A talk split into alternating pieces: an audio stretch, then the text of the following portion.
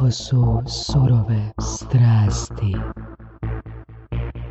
Cijenimo vašu podršku i vaše uši, ali isto tako cijenimo i kad nas podržavate novčano. Možete doći na Patreon, www.patreon.com slash surove strasti bez razmaka i tamo donirati možda 5 kuna za svaki sat kvalitetnog sadržaja koji ste osjećali kod nas.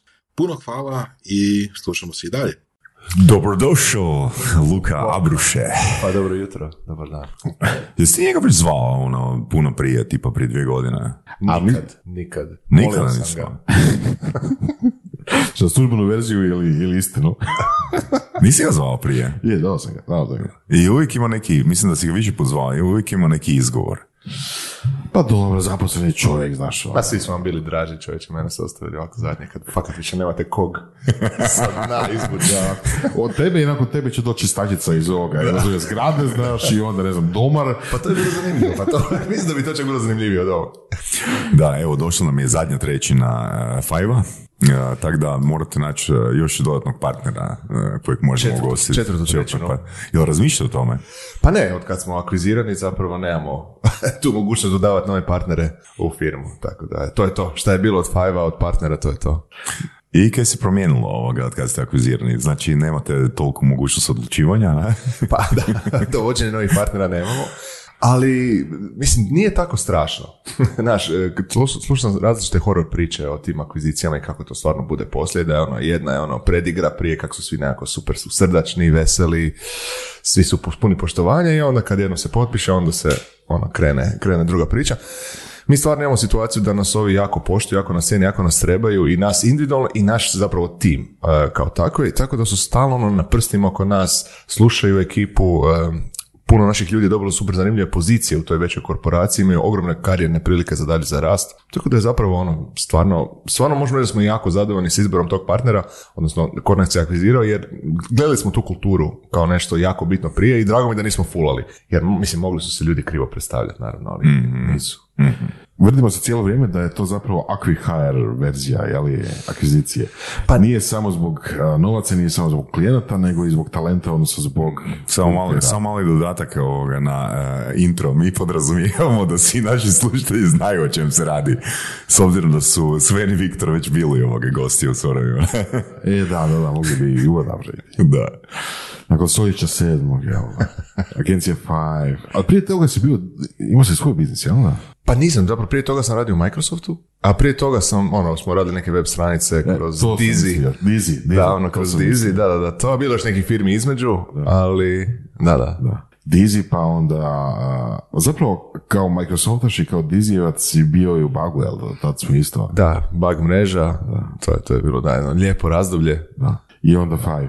I onda Five. I onda nekih, mislim, je sad hrpa tu stvari sa strane koje su se izrodile iz Five-a sa strane, možemo vjerojatno o tome kasnije, ali da, Five je 2021. znači prije godinu i pol. Ehm, sad ako smo otkrili kad se snima ovaj podcast, kad bude objavljen 2024. nekad, znači u, u proljeće 2021. je Five akviziran od strane Endave. Five u tom trenutku ima nekakvih 220-230 ljudi, Endava u tom trenutku ima nekih 9000. Danas, zahvaljujući nama, ima 11.000, ma šalim se, nije, nije, nije to zahvaljujući nama, ali firma i dalje raste, jedan je ono stvarno od globalnih lidera u nekih 20 i nešto zemalja, imaju urede, biznis po cijelom svijetu i sa jakim planom ekspanzije dalje. Super. Znači, dobar ste fit. Pa jesmo, i da ti se sad možda vratim na ovo pitanje oko Aquihara. E, nije to bio Aquihar. Mi smo 2014. godine napravili jedan Aquihar kad smo naš tim koji je radio za Real Networks prodali Real Networksu koji je tada osnovao Real Networks Hrvatska. Em, to je bio Aquihar. Oni su kupili taj tim zbog tima, zbog tih ljudi koji su već, ne znam, neki 7-8 godina u to doba, neki 4-5, razvijali glavne proizvode za Real Networks koji su sačinili valjda trećinu njihovog biznisa. Njima je bio prevelik rizik da to vodi neka mala firma iz, iz Hrvatske sa nekim founderima koji ono, ne znaš, mislim, znaš ko su, ali može, mogu, može im sutra dan puhnuti i doći neka bolja ponuda. Oni su tada osnovali Real Networks Hrvatska i to je baš bio Equihire. Ovo sa Endavom, mi smo baš htjeli izbjeći Equihire. E, dapače sa, sa nekim firmama s kojima smo pričali u procesu, kad bi nas neko pitao ono, koliko brzo možete narast, koliko imate ljudi, koliko imate ljudi, ok, pitanje, ali koliko brzo možete narast, koliko je potencijal e, za rast u Hrvatskoj, koliko brzo, koliko, to nas nije zanimalo. Znači nismo htjeli biti ono tvornica talenata, e, jer jednostavno kao prvo mislim da ne možemo sad ne znam, super ludo rast na one kvaliteti ljudi koje smo mi htjeli imati. I tako da smo zapravo odbili, evo jednog, baš se sjećam jednog ono, potencijalnog akvizitera, jer, je, jer je baš smo vidjeli da im je bitno da, da od nas stvori ono nekakav rasadnih talenata, da ima tamo ono zapravo ekstra snagu koji će bilda dalje. Kod Endave, ono što je mene recimo ono, jedna, od, jedna od faktora je bilo, uh, uh, kad sam rekao, ono, vi ste ogromni za nas, vi ćete nas progutat, da li nas kupite sad, ono, sad zbog tih 200 ljudi, 400 za 2, 3, 5, ne, pa im rekao, pa mi 200 zaposlimo ono, dva, tri, dva mjeseca zaposlimo ono po svijetu 200 ljudi, uopće nam ne treba 200 ljudi. Kažem, imali su 9000 u trenutku akvizicije, godinu poslije su imali 11.000. mm Znači nije, nije tolika stvar tih 200 ljudi, nego su bile tri druge tri stvari su bile koje su oni identificirali, koje smo mi zapravo htjeli da oni identificiraju. Znači, mi smo sami sebi postavili zbog po čemu smo mi posebni, odnosno po čemu, ono, kakvu sebi budućnost, budućnost želimo. Jer nismo mi htjeli zapravo izaći iz ovog biznisa, nego smo htjeli nastaviti raditi u nekom puno većem, jačem okruženju.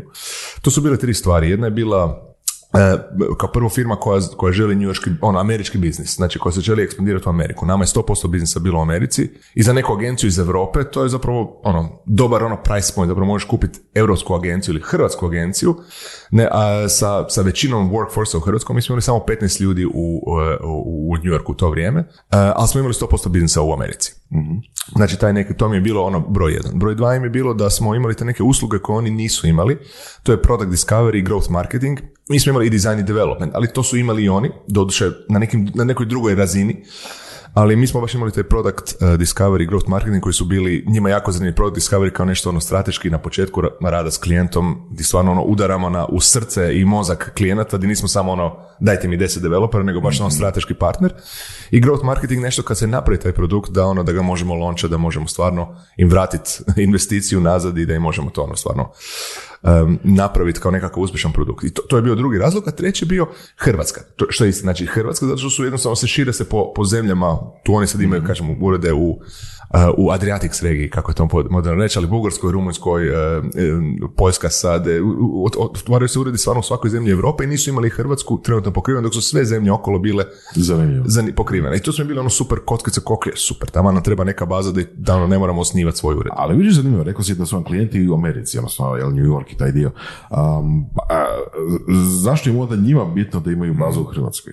Uh, kome? Uh, aha, zbog, naravno zbog, zbog rasta. Naravno zbog rasta. Znači, postoji tu nešto oko, oko, oko budućeg rasta, ali nije bio zanimljiv trenutni tim koliko, osim, osim za bazu za dalje za rast. Uh, kažem, njima je bio jako zanimljiv ekspanzija u Americi zbog, to oni su ono izlisani, izlisani, na, izlisani na burzi, žele imati, ne znam, određen udio američkog revenja u svojim prihodima i tu im naših u tom trenutku, ne znam, 20 milijuna ili 25 može jako puno značiti. Um, ali što se tiče Hrvatske, naravno, žele, žele firma ima plan za raz za dalje i mislim, žele osnovati urede valjda u, u svakoj zemlji u Europi, žele osnovati kasnije vjerojatno u Aziji, pa Africi i Latinskoj, već imaju puno ureda u Latinskoj Americi i to je samo bila kotkica koja im je nedostajala. Jel su i ti drugi uredi po Balkanu, mislim, Adriatic regije, da kažem, isto radili za američke klijente ili je to isto bilo svašta? E, većinom jesu. Znači, većinom jesu, znači u Srbiji... Ali to znači da malo do radne snage, je. Pa mislim, svima treba radna snaga. Znaš, ali mi ne bi dobili takvu valuaciju da smo se prodavali po radnoj snazi. Niti smo htjeli ono, da nas neko vredne po tome. Naravno, niko neće odbiti radnu snagu, treba ti radna snaga.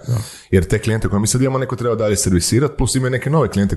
Mislim, mi smo firma koja je rasla average, ono, zadnjih 7-8 godina preko 30% godišnje, ono, analizirano. Mm.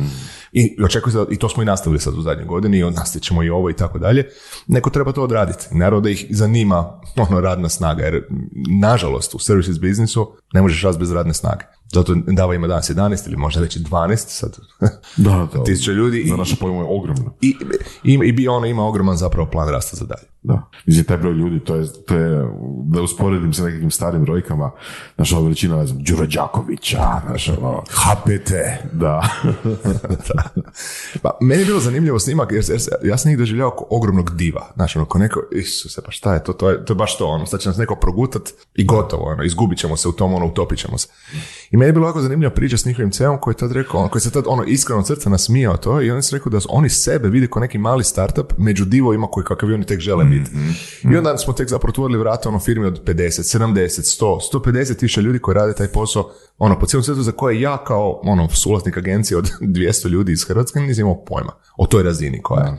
Mi jesmo u nekom trenutku prije možda dvije, tri godine izgubili na jednom, ono, jednog klijenta, super klijenta od takve jedne firme, koja je u tom trenutku imala 50.000 ljudi. I to mi je bilo, Isuse, pa zar takve firme postoje? Ono? Ko, kako to izgleda? Kako, kako uopće funkcionira firma od 50.000 ljudi koja radi isto što i mi? I onda smo shvatili zapravo šta, šta to je. I to nam je bio jedan od razloga zašto smo išli u taj proces, jer jednostavno smo znali da ako želimo ono raditi neke smislene projekte, moramo biti veliki. Mi smo u toj godini izgubili zapravo dva velika projekta. Jedan je taj, e, zato što su nas odbili, smo bili pre nesigurni, premali. Ono, kad, kad, s obzirom baš na taj product strategy koji smo radili, product discovery, udara stvarno ono u srce biznisa. Ono, to nije ono, dajte mi napraviti neku aplikaciju, nego pomognite mi restrukturirati moj biznis. Uh, I sad, kad to radi ono firma od 50 ljudi, imaš povjerenja.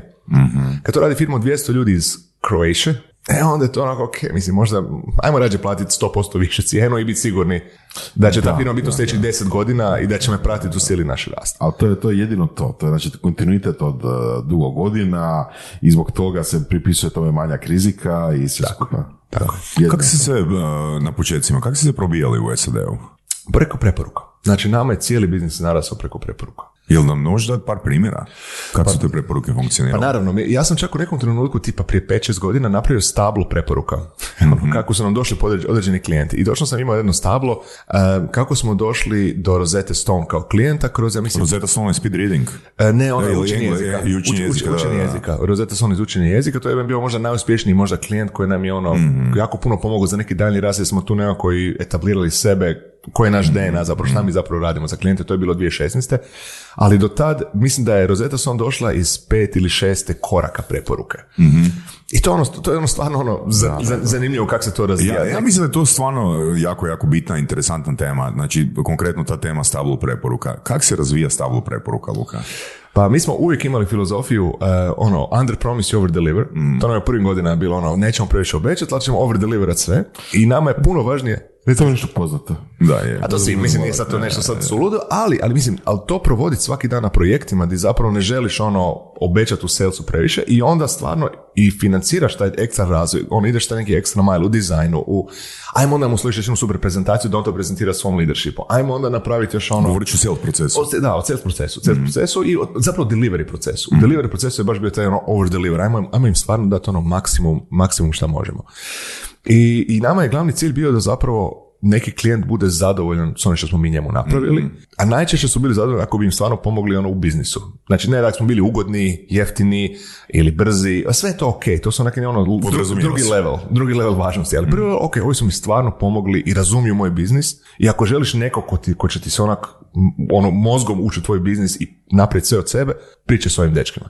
I, to smo napravili. Ko, evo, vratit ćemo se na ali koje tu e, metodologije koristite da biste ušli u glavu klijenta?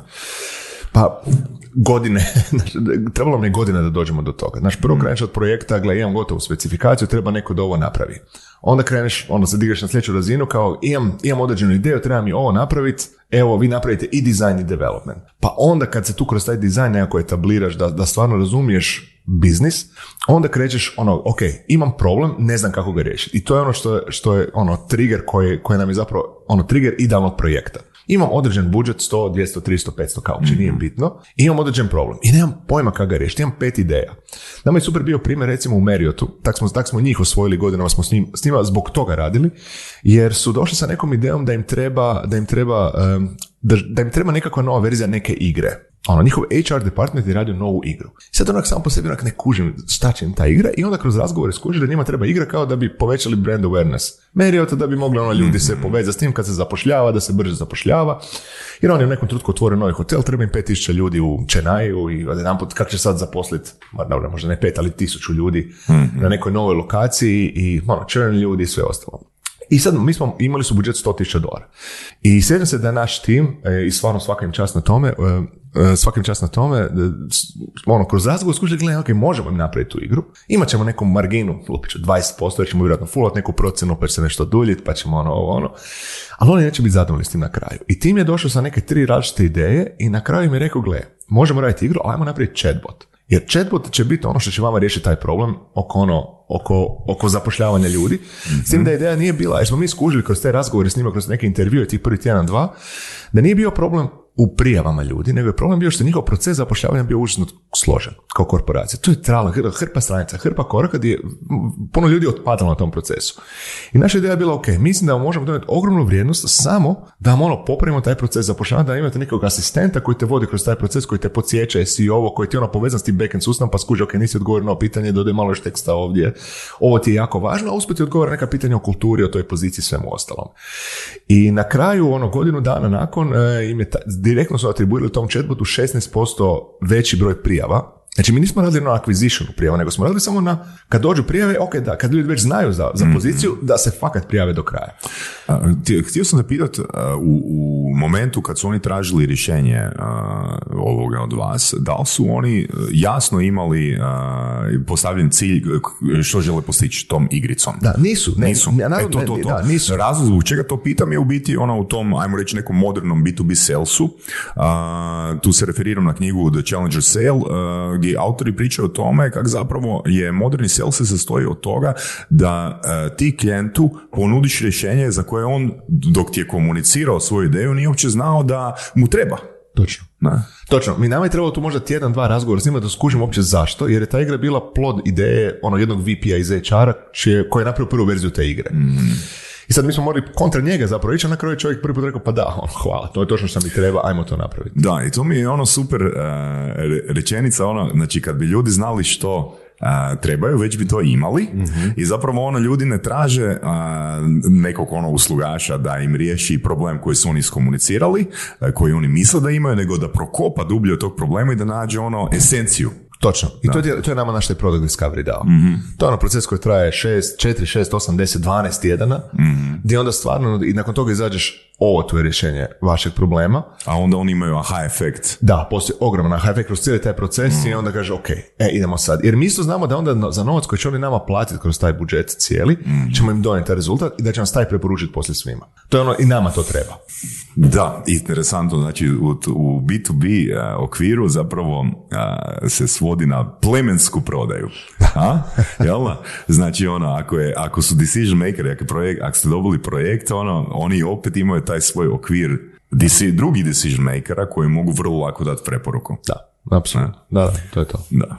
Ne, baš ono, sve više više ono, otkrivam te benefite eh, B2B salesa, koliko je zapravo referral eh, puno jednostavniji. Ne kažem da proces je jednostavan, ali ono, preporuka i ono, znači da dođeš do odluke, ok, uzimam ih zato jer XYZ i znam nekoga koji ima dobro iskustva s njima, ne? Da, da. Stablo preporuka. Dakle, ajmo reći, ono, napravili ste dobar projekt, isporučili ste kroz Product Discovery, našli ste u kojem grmu leži zec, isporučili ste proizvod, klijenti su 101% zadovoljni, kako onda a, gradite referral engine? Pa održavamo aktivan kontakt sa svim tim ljudima. Znači, Što da- znači aktivan kontakt? Znači da ih ono obasipamo informacijama o agenciji, šta se događa, šta smo zadnjih šest mjeseci napravili, šta su neki super projekti da ih podsjetimo da smo živi i zdravi. Jel to radite ono kao kroz newsletter ili osobno ono, znači, e, pogledajte ovo. E, različito. Znači, zavisi šta se dogodi. Ono, direktno, ako je nešto što je bilo relevantno njima, Mhm. ali newsletter koji onda opet ga osobno šalješ. Nije ono neki, ono, nego šalješ, hey, Mhm. John, evo samo ono mali update šta je bilo kod nas novo. I onda copy-pastaš si newsletter u svoj mail.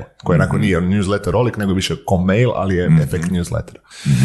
Nama je zapravo Rosetta Stone, kažem, zanimljiv je primjer jer tamo, tamo smo baš, um, baš je bila caka da kao da smo im u kroz, um, mislim da je bio na kraju kroz dvije ili tri godine da smo im digli revenue sedam puta na toj aplikaciji. Nice. I to, I to je to. Mislim, nemamo šta više razgovarati. Da. Jesmo li mi jeftini, skupi, jel imamo ove ljude, su u ovoj vremenskoj zoni, jel, jel se radi, ono, uopće nije bitno. Znači, i, i nama, hrpa ljudi koji je otišli iz Rosette Stone, ljudi mijenjaju posao. Ljudi će svake dvije, tri, pet godina promijeniti posao. Nama je, ono, kako god bi neko otišao iz Rosette Stone, doveo bi nas u tu novu firmu. Rekao, e, ja sad sam, imam novu poziciju, sad sam tamo chief of product ili tamo vodim marketing, dođite, ajmo se čuti opet, da vidimo šta možemo skupa raditi. I to je bilo tipa četvero ili petero ljudi je otišlo iz Rosette Stone, mislim, može čak i više, znači pet sigurno, što se ovako sad mogu sjetiti, koji bi nas ono odmah pozvali Dakle, Ono, daj. da pojednostavimo, znači zaposlenici, decision maker iz Rosetta Stone odlaze u druge firme i otvaraju rad. i otvoriju vrat. I zovu te opet jer, jer i oni tebe trebaju. Jer oni žele biti uspješni i skužili su ga ono, ok, ovo što se napravili, ajmo to sad ponoviti opet. I sa provjerenim, sa provjerenom firmom skupljaju nove bodove Tako je. na novom radnom mjestu. I onda je zapravo glavni problem bio ono, ili displaysat postojeću agenciju s kojom nisu zadovoljni, što onda ima, neku internu borbu, ali najčešće su, to, su ti ljudi dolazili da restrukturiraju te nove firme, pa bi uvijek imali većinom otvorena vrata za neke nove projekte. Ali sad si rekao, po meni možda ključnu rečenicu, ako sam dobro razumio. Znači, oni mijenjaju posao, dolaze u, novi sustav, u novu tvrtku, ali mora se zadovoljiti taj kriterij da a, tvrtka nije zadovoljna s, agencije, s uslugama agencije koje je koristila do tad. Da, najčešće se, da, najčešće se događa da ti ljudi dolaze na te pozicije da bi restrukturirali te firme. To su bili stvarno decision makeri, to su ono CXO e, razina ljudi koji bi došli na ono, kažem, voditelja produkta, voditelja marketinga, voditelja tehničkog tima, sa nekim jasnim ciljem, znači nešto nije funkcioniralo čim su, čim su ih hantali da, dođu na tu poziciju. I znači postoji neka prilika i onda oni naravno žele po- provjerene ljude sa sobom da im pomognu na tom putu i tu, onda, znaš, tu, tu nema onda negotiation, nema nekog ono contractinga dugog, nema ono Koliko je sales proces, ono, jel se, jel se skraćuje? Pa, užasno se skraćuje. Mislim, sales proces je ono da imaš zapravo lead, imaš jasan problem, daš im možda mjesec, dva, tri da se snađu, da definiraju taj problem i onda počneš razgovarati i u roku od mjesec, dva, tri već možeš imati ljude koji rade nešto i onda se to zapravo počne širiti. Da li je ovaj product discovery faza a, se aplicira uh, kod apsolutno svakog projekta, bez obzira što ste, recimo, s određenim klijentom radili više puta? Da, ne, ne, to ima, to je, to je baš kad ono imaš problem, ne znam kako ga riješiti, ili imam problem, mislim da imam rješenje, ali nisam siguran. Znači, za neke stvari ponekad imaš, gle, idemo napraviti novu verziju, pa ćemo napraviti nekakav ono design sprint samo, pa ćemo malo pojednostaviti, pa ćemo napraviti neki, možda samo u nekom tehničkom ili definition fazu, dva, tri tjedna, da definiramo ono jasno, da specificiramo sve, pa idemo dalje raditi. Mi smo uvijek insistirali da nikad ne krećemo ono odmah skakat u, u, u ovaj, u, u rješenje, nego smo ono, ako se radi o strateškom problemu product discovery, ako se radi o nekom ono produktnom malom, znači želim novi login flow, želim poboljšati nešto u produktu, onda bi radili design sprinteve, ako se radi o nekom tehničkom problemu, radili bi ono definition, tehničku definition fazu. Kako taj discovery on proces izgleda? Znači, sjedne vas nekoliko u prostoriji i što? Što, što, što, što se konkretno događa? Ima hrpa aktivnosti kroz, kroz građane. Recimo da traje osam tjedana. Znači svaki tjedan ima neku aktivnost o čemu se radi. Tu ima hrpa stakeholder intervjua, ima hrpa intervjua sa korisnicima, ima neki prototyping, ima neka prioritizacija featura, ima uh, nekako planiranje, ono naš šta ljudi žele od tog produkta. Pokušava sintetizirati to sve, pa onda opet se rade neki prototipi, user testiraju se ti prototipi i, pokuš- i opet se, kažem, pokušava se vidjeti da li smo to što smo došli je dobro. I nekako kroz par iteracija zapravo dobiješ neki gotov koncept koji možeš prezentirati, evo, ovo ćemo raditi sljedećih šest mjeseci, ovo su rezultati testiranja, ovo smo čuli od svih vas stakeholdera, ovo smo prioritizirali i uglavnom će svi kad vide taj cijeli proces kako ono pedantno izveden i kako je dokumentirano, sve reći, ok, da, to je output svih naših inputa i idemo s tim dalje. I to je ono proces u kojem, kojem sudjeluje s naše strane pa 6-7 ljudi. Product menadžeri, dizajneri, arhitekti, project menadžeri, ali, ali tu priču vode product manager, znači ljudi koji se baš brinu o produktu i uspješnosti tog produkta. Jeste imali u zadnjih pet godina nezadovoljnog klijenta? Pa jesmo, vjerojatno. Ha, mislim. Zapravo, znaš, jako, jako, teško mi je to, to reći, zato što, zato što uglavnom se to ne zna, ako, ako nije nam niko otišao nezadovoljan. Znači, da neko rekao, ok, prekidamo jer smo stvarno nezadovoljni, vi nam niste isporučili. Ne. Bilo je sigurno nekih nezadovoljstva u nekim fazama gdje bi ono nešto propustili, što bi onda popravili u sljedećoj. Jer kad tako blisko radiš s nekim, znači ti si zapravo u konstantnoj komunikaciji. Bilo je kad ono, neka faza možda ne bi isporučila na vrijeme ili bi zapali u neke probleme ili možda rezultat koji bi se komitali ne bi bio tu, ali bi u sljedećoj iteraciji to popravili. Tako da, evo, nismo nikad imali neko da nas je ostavio rekao, gle, ovo ne funkcionira, vidi se za mene ili to, ono, nije to to, ali bilo sigurno ono, naš nezadovoljni koraka etapa u, u tim odnosima di, i, znaš, ako radiš na toj razini, to, to je ok, jer ta nekakav konflikt, ta nekakav konflikt zapravo daje, mislim, to su mali konflikti, da sad ne ispadne, to su ono stvarno, ali ti daje, ta neka frikcija ti daje, ok, moramo i mi biti bolji, ne možemo se opustiti i klijent mora onda sa svoje strane neke, neke promijeniti, jasnije iskomunicirati ili otvoriti svoje met, ono, tehnika odlučivanja, jer možda oni nisu odlučili na vrijeme, možda postoji sad neki stakeholder koji nije bio uključen u cijeli proces, pa je on nezadovoljan jer nije bio uključen, pa se to kanalizira prema nama. No, no, to je kompleksan landscape. Da li s druge strane ste onda vi birali klijenta? Da li ste imali recimo situaciju da ne bi prihvatili nekoga i ste rekli, a ne znam, loše nam izgleda njihov management, ne bi Je. mogli izvršiti Jesmo. projekt i tako. Jesmo, jesmo, znači baš smo, baš smo se Koji ste kriteriji onda otprilike gledali za co? Pa, ha, mislim, dođu mnogi klijenti koji dođu ti i kažu, gle, nama treba ono napraviti neku aplikaciju, mi imamo ono ove specifikacije, jer imate resurse, mi kažemo, nismo takav tip firme. Ono, znači, ni- nismo ono komunicirani, ne komuniciramo u smislu resursa, dajte mi 16 developera pa ću ja to dalje raditi. Ono, ok, kužim, ali takve firme imaš bilo gdje i tu se ne možeš kompitati s ničim osim sa cijenom. A to nije ono sad, uvijek će biti neko jeftiniji. Znači, u našoj ulici ima jeftinijih, a da ne govorim ono što ideš istočnije, naći ćeš jeftinije, danas na- možda i zapadnije, u Latinskoj Americi imaš jeftinije, tako da nije to bio ono market gdje smo zapravo htjeli biti uh, zanat. Htjeli smo biti u tim baš ono strateškim, e, e sad, bilo naravno klijenata koji, koji misle da točno znaju što treba, pa ti nabi neki suludi rok, ne žele discovery, nego žele da odmah počneš raditi. I onda skušiš, ok, imam priliku potrošiti svoj tim od 10-15 ljudi i 6 mjeseci na ovom klijentu, ili mogu onak, ipak ne, i pričekati neki pravi projekt koji će mi donijeti kasnije preporuke, jer vidim, ovo, ovo neće ispast dobro, ćemo imati preporuke, imat ću nezadovoljnog klijenta. Sekundu, rekao si a, projekt koji će nam donijeti preporuke. Je li to jedan od bitnih kriterija odlučivanja? Nama je to bilo užasno bitno. Ka, ali kako, možeš, kako možete biti uh, sigurni da, da, da, da će projekt uh, donijeti nove preporuke? Pa zapravo gledaš impact tog projekta. Znači, da li je to neki projekt koji će napraviti nekakav impact, da li će dotaknuti, da li se možemo s tim projektom kasnije pohvaliti, da li možemo napraviti case study oko tog projekta, da li možemo tog, ono, pomoć tom čovjeku koji vodi taj projekt da, da bude promoviran, da ono postane veća faca u svojoj organizaciji, da nas kasnije povuče na više projekte ili da ga neko hanta za neki drugi posao, pa da nas tamo povuče. Mislim, to se, to se može vidjeti na nekom projektu, ono, kakav je potencijal toga svega, da li je to neka samo ne side igrarija nekog marketing tima koji će lončati neku kampanju nešto, ili je to ono stvarno Jel postoji neka checklista na temelju koje odlučujete ovaj klijent da, ovaj klijent ne? Ne, nažalost, nažalost ne. Jako malo su zapravo klijenata, mislim, uglavnom bi klijente odbili nakon ono, odbili, ne bi ih odbili, nego bi jednostavno rekli nemamo slobodnih ljudi. Ono, to je bilo, ono, oprostite, ali stvarno nemamo trenutno slobodnih ljudi i ne možemo. Tako da nismo mi rekli ono, e, sorry, ovo što vi radite bez veze ili ono, ne sviđa nam se po nekim našim ono, high kriterijima. Ne, ni, ni, naravno da nismo nikad tako, nego bi nakon ono, jednog, dva kola vidjeli da ovo nije možda ono što, što će zadovoljiti naše ljude, jer ti zapravo imaš cijelo vrijeme problem da ljudi unutar tvoje firme žele raditi na dobrim stvarima, I da, da, da. i ako njima serviraš nešto što je bez veze, ljudi će se početi buniti. I to je cijelo vrijeme ono bitka. Znaš, sales bi htio prodat sve, a ljudi bi htjeli raditi samo najbolje projekte na svijetu di ono, di se mogu hvaliti. I sad je stvar uvijek balans, naravno. Ti educiraš sales kako se, ono, ne prodaje sve, nego se prodaje vrlo specificirano ono što ti dobro radiš i onda zapravo imaš automatski zadovoljne ljude koji dulje ostaju u firmi jer rade stvari koje ih zanimaju. Koliko je takav pitch, znači to što si ispričao je zapravo nekakva vrsta jel, opisa firme i način na koji radite. Da li se s tim išli prema akviziterima? Znači da li Jesmo. objasnili na taj način? Jesmo, znači, nisu mi agencije koje prodaje sate ljudi, nego... Apsolutno. Da, mi na kraju prodajemo sate ljudi. To je to. Bottom line je, ali E, to- ali točno pravo. način koji si ispričao je puno... Točno to. Točno to. jel? Točno to. Znači, mi nismo ono, uopće, ono, jako smo se trudili iskomunicirati koji je naš DNA, po čemu smo posebni. Mi smo ono prije par godina, možda smo zapravo Viktor i sve pričali o tome, definirali smo nešto što smo nazvali five score. Five score je ono naša metodologija, ono nekakva brojka kojom vrednujemo uspjeh projekta. Jer ono, imali smo često rasprave, ono, je li ovo dobar projekt ili nije? I onda bi sales rekao, super je projekt jer sam dobio ono commission.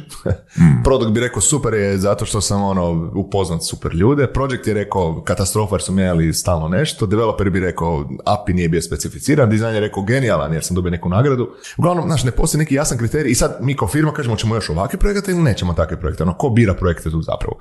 I, i na kraju je kroz par ono, e- e- evolucijskih koraka Five Score se pretvorio zapravo u nekakvu onu mjeru uspješnosti tog projekta interno i eksterno. Eksterno, ono, to su stvarno rezultati. Znači, ono, koji su bili ciljevi projekta, da, ono, da li želimo imati 100.000 korisnika toga, da li želimo imati revenue kroz taj, tu aplikaciju, da li želimo imati nekakav engagement, eh, da ono, zavisi šta je već bio cilj projekta, šta smo izdefinirali, da li komerijat, želimo imati veći broj prijava. Tamo, ok, to je jasna metrika. A s druge strane imaš naravno nezadovoljstvo ljudi, ono, ok, kako se, ono, koliko smo na vrijeme, koliko je, sve, koliko je bilo sve ono po procesu, da nismo nešto interno fulali u koracima i ono preopteretili ljude, da su ljudi ono poginuli na kraju tog projekta i dali otkaz. I taj nekako zbroj nama dao ono 5 score, od 1 do 5. Bilo je projekata koji su bili ono 4, 4,5, 4,7, bilo je projekata koji su bili 2, 2,5 i onda znamo, ok, tu smo fulali. I to se danas je tak jasno vidi, projekti koji su bili 2, super smo se rastali, super su ljudi, super, hvala vam na svemu, nije ni jedna preporuka došla od tih ljudi više. Pa, ja, ono, baš točno znamo ono, klijenti koji su nam završili tak za dva, a završili su na dva jer, jer jednostavno, čak možda ne i našom krivicom. Recimo, baš za jedan takav projekt je bio cilj dobiti 500.000 korisnika na produkt. Mi ne možemo, ne upravljamo marketinškim budžetima, ne možemo, ali neke stvari smo mogli možda drugačije postavljati pitanje, drugačije njih voditi, influencer da drugačije se potroši taj budžet. Da manje ide nama, više ide na marketing. Karikiram. I onda bi napravili ono super stvari, taj klijent bi bio s nama ne godinu, godinu i pol, nego bi bio s nama možda pet godina i došlo bi hrpa preporuka iz toga. I to je na ono, ono look back, ok, fulali smo na ovom, šta smo iz toga naučili i onda znaš točno šta si pogriješio. Koliko uh, precizno danas možete predvidjeti uh, five score? Pa sad smo stali s Five Score-om, nekako smo stali sa mirenjem kako ipak je dava malo neko drugačije okruženje, ali taj DNA funkcionira, ono, ono funkcionira i dalje. Ne možemo ga predvidjeti. Mislim, ja to često pričam tu priču, kad sam ono, kad sam radio u Microsoftu, e, to je bila ono karijera, ne znam, bio sam tamo od 2003. do 2010. Bilo je jedno veliko zvono na zidu, koje je ono baš bilo sales zvono. Kad god bi Microsoft prodao neki novi ugovor, znači government deal, nemam pojma, onda bi došao sales onak, zazvonio to zvono i svi onak torta, čovječe, prodali smo neki ugovor, neke licence. Onda kad smo počeli u Five-u, mi smo, nismo imali zvon, ali smo te torte imali svaki put kad bi deliverali projekt. Čovječe, ono, uspjeli smo, ne, ono, prodali smo, ok, tad kreću problemi, sad smo ga deliverali, ok, sad možemo slaviti. I onda smo htjeli promijeniti tu filozofiju, da ono, to kad smo ga deliverali, ok, nemamo pojma šta smo deliverali. Onak smo nešto sklopili, dali smo na klijentu, e, evo ti sad, super, uzeli smo neke novce i onak, šta smo, uopće ne znamo šta smo od toga napravili, nego smo počeli slaviti, odnosno analizirati rezultate tri ili šest mjeseci nakon, kad bi gledali te metrike. I onda bi, i tu dolazi Five Score, ono, šest mjeseci nakon možemo podvući i reći, ok, jesmo li išta dobro napravili ili nismo išta dobro napravili. I gdje smo to slavlje, to neko ono, da se ono tapšemo po- jedne druge po leđima i čestitamo, odgodite ono kad vidimo jesmo išta napravili. To je bila neka promjena filozofije uh, same agencije koja, da se opet vratim na tvoje pitanje, Ivane, ono baš je bilo nešto što smo jasno komunicirali uh, svima. Željeli smo da, da potencijalni akviziteri prepoznaju po čemu smo mi posebni i da se nađemo u okruženju koje će to cijeniti gdje možemo thrivat dalje tako. Da. Um, imaš još pitanje? Da, da, da, htio, htio sam da malo razradimo e, zašto se zove stablo preporuka. Stablo. Pa zato što se grana. Dobro?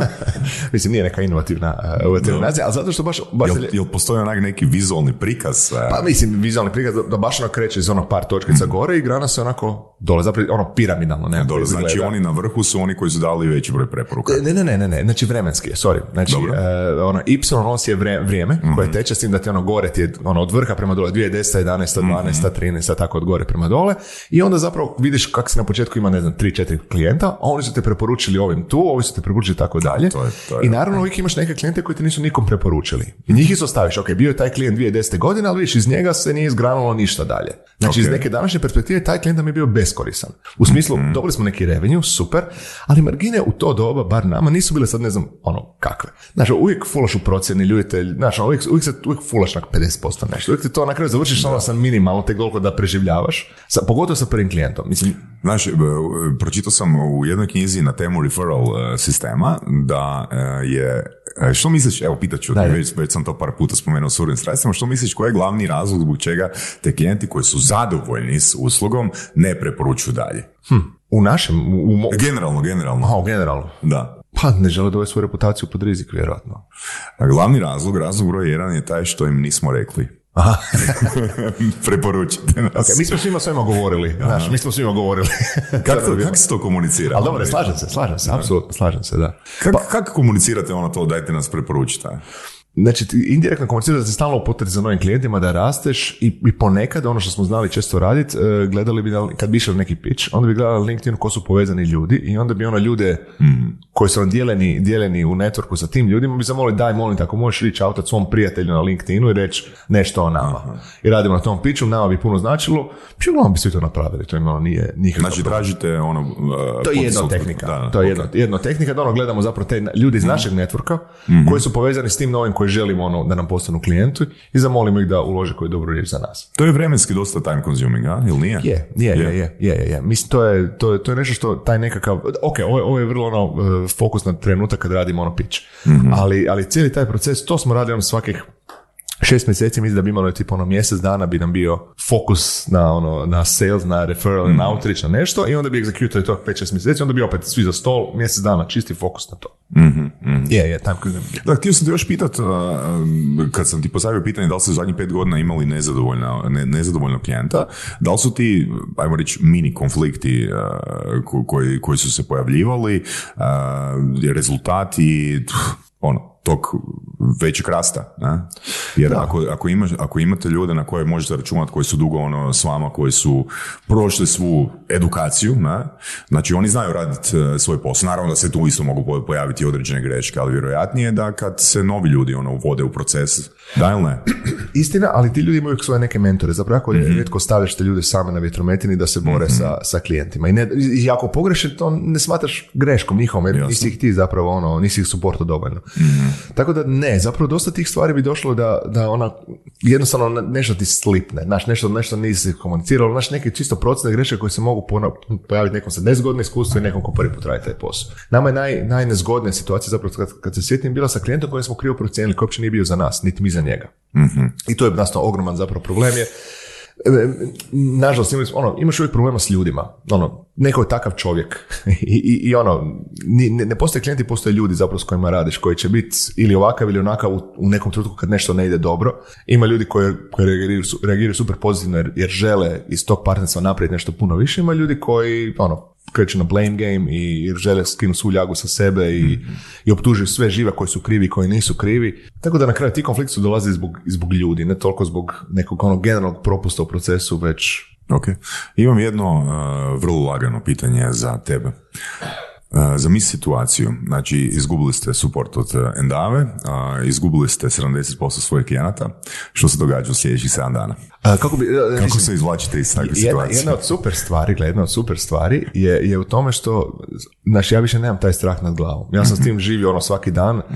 Ono, jednostavno će, ono, firma će stat, neće se dogoditi, tri glavna klijenta će nam otkazati. Mislim, to, to se dogodilo u koroni, kad, je, kad su svi počeli ono stezati, ono, tamo onaj četvrti mjesec. To je bila opća panika, ono, svi, niko ne zna šta se događa, market, ono, employment market u Americi, ono, jedan put, ono, hrpa unemployed, unemployed ljudi. I onda je bilo, ok, šta ako izgubimo 30% revenja, šta ako izgubimo 50% revenja, šta ako izgubimo 70% revenja. Napravili smo ono strategiju, A, B, C. E, I to je doslovno, evo, Viktor, Sven i ja, još par ljudi smo ono sjeli za stol i ok, šta ako, šta ovo, šta ovo. A, I onda imaš nekakav plan i znaš šta ćeš napraviti. Na svu sreću nije se ništa tako dogodilo, ali ono što smo mi u tom trenutku iskomunicirali svim ljudima ono jasno, šta god se dogodi, niko neće dobiti otkaz. Znači ono, evo, ono, ne želimo da se iko išta boji, smislit ćemo način, imali smo nešto keša, ono, bit ćemo kreativni oko naplate, nemam pojma, ali cilj je da niko ne dobije, ono, niko neće preventivno dobiti otkaz, aha, pa ona me revenja, ajmo mi sad otkazati ljude. Nama se na svu sreću ništa strašno nije dogodilo, jedan klijent nam je otkazao 15 ljudi, ono, e, pet, i to je ipak, ono, to je udar nekakav, i mi smo rekli, ok, nema frke, super. Sad ćemo ljudima pokazati da stvarno to što smo rekli nismo onak bullshitali.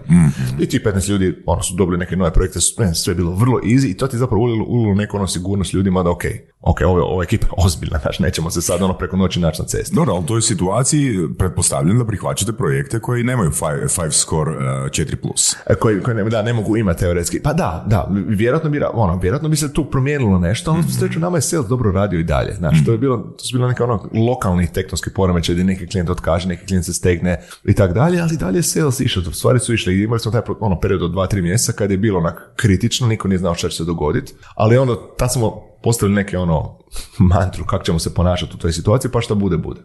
Mogu možda samo još jedno pitanje. Daj, daj molim te, ono sad kad si spomenuo ono sales team, koja je razlika recimo u nekom mindsetu ili u pristupu nekoga ko sebe naziva salesmanom u New Yorku i u odnosu na recimo, a, a, a kako si nazvao to, Adriatic regiju? Balkan. Balkan, dobro. Pa ne, ne, nismo nikad zaposlili nikog u Balkan regiji Dobro. da bude sales. Ali ono, Kako su to ljudi? Kakav je to profil? Ono, jel su oni agresivni? Jesu ono, hard workeri od uh, 7 do Da, 7? to, da, to su prvo vrlo kaotični ljudi koji jako teško prihvaćaju neki proces. Da, Prvo što mi pada na pamet. Druga stvar je da su užasno friendly, outgoing. Znači da ti s tim ljudima ćeš otići na pivu, uopće ne znaš kak te izvuko sad van, kak sam sad s njim proveo dva, tri sata, pričali smo o ničemu i osjećaš se super ugodno s njim u tom razgovoru. I isto tako imaju nekakav killer instinct da će u toj nekoj priči o svemu i svačemu će te onak pogoditi s jednim pitanjem da izvuče iz tebe ono da, ne, hoću, neću, možda. Znači ima dovoljno ono easy goinga, a dovoljno e, sad ćete pogoditi u tu jednu točku ću stisnuti da zatvorimo više ovaj deal, da ne moramo više, da možemo se dalje ono zezati. Ta nekakva kombinacija, to je meni, ja sam to uvijek učio, mislim nisam nikad bio tak, ono, nisam imao te skillove da bi, da bi mogao na taj način funkcionirati i to mi je bilo uvijek imponiralo me ti ljudi kako zapravo znaju balansirati neki friendliness, otvorenost, ono, laid back, sa ono, dobro, Jel- možeš li sutra Jel ima tu?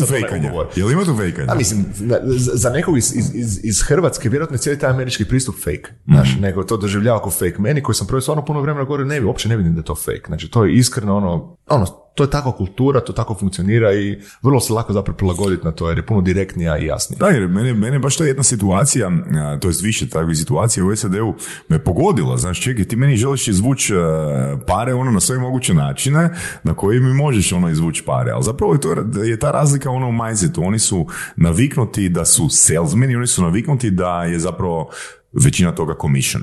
Da, Da. je. Pa mislim, meni je to ono super, znaš, ko priča koju svi znaju, naš klinci na cesti prodali, ono, imaju svoj lemonade stand od kad imaju mm 7 godina, jer su naučeni ono, k- kak, kak funkcionira ekonomija. Znaš, ja ono nisam znao kak fun- šta je prihod, šta je rashod, ono, do, do 20. godine, valjda uopće nemam pojma, ono, nisam ništa znao o tome, jer jednostavno nikome nije naučen, niti je to bilo bitno, znaš, nije, i, i jedna druga stvar u poslu, koja isto sam kroz jednog klijenta naučio, koji je možda zanimljivo ovako priča, da ono, da nije sramota zaraditi u Americi. Mislim, nije Je, sramota nigdje, je, da. ali nije sramota pričati o novcu.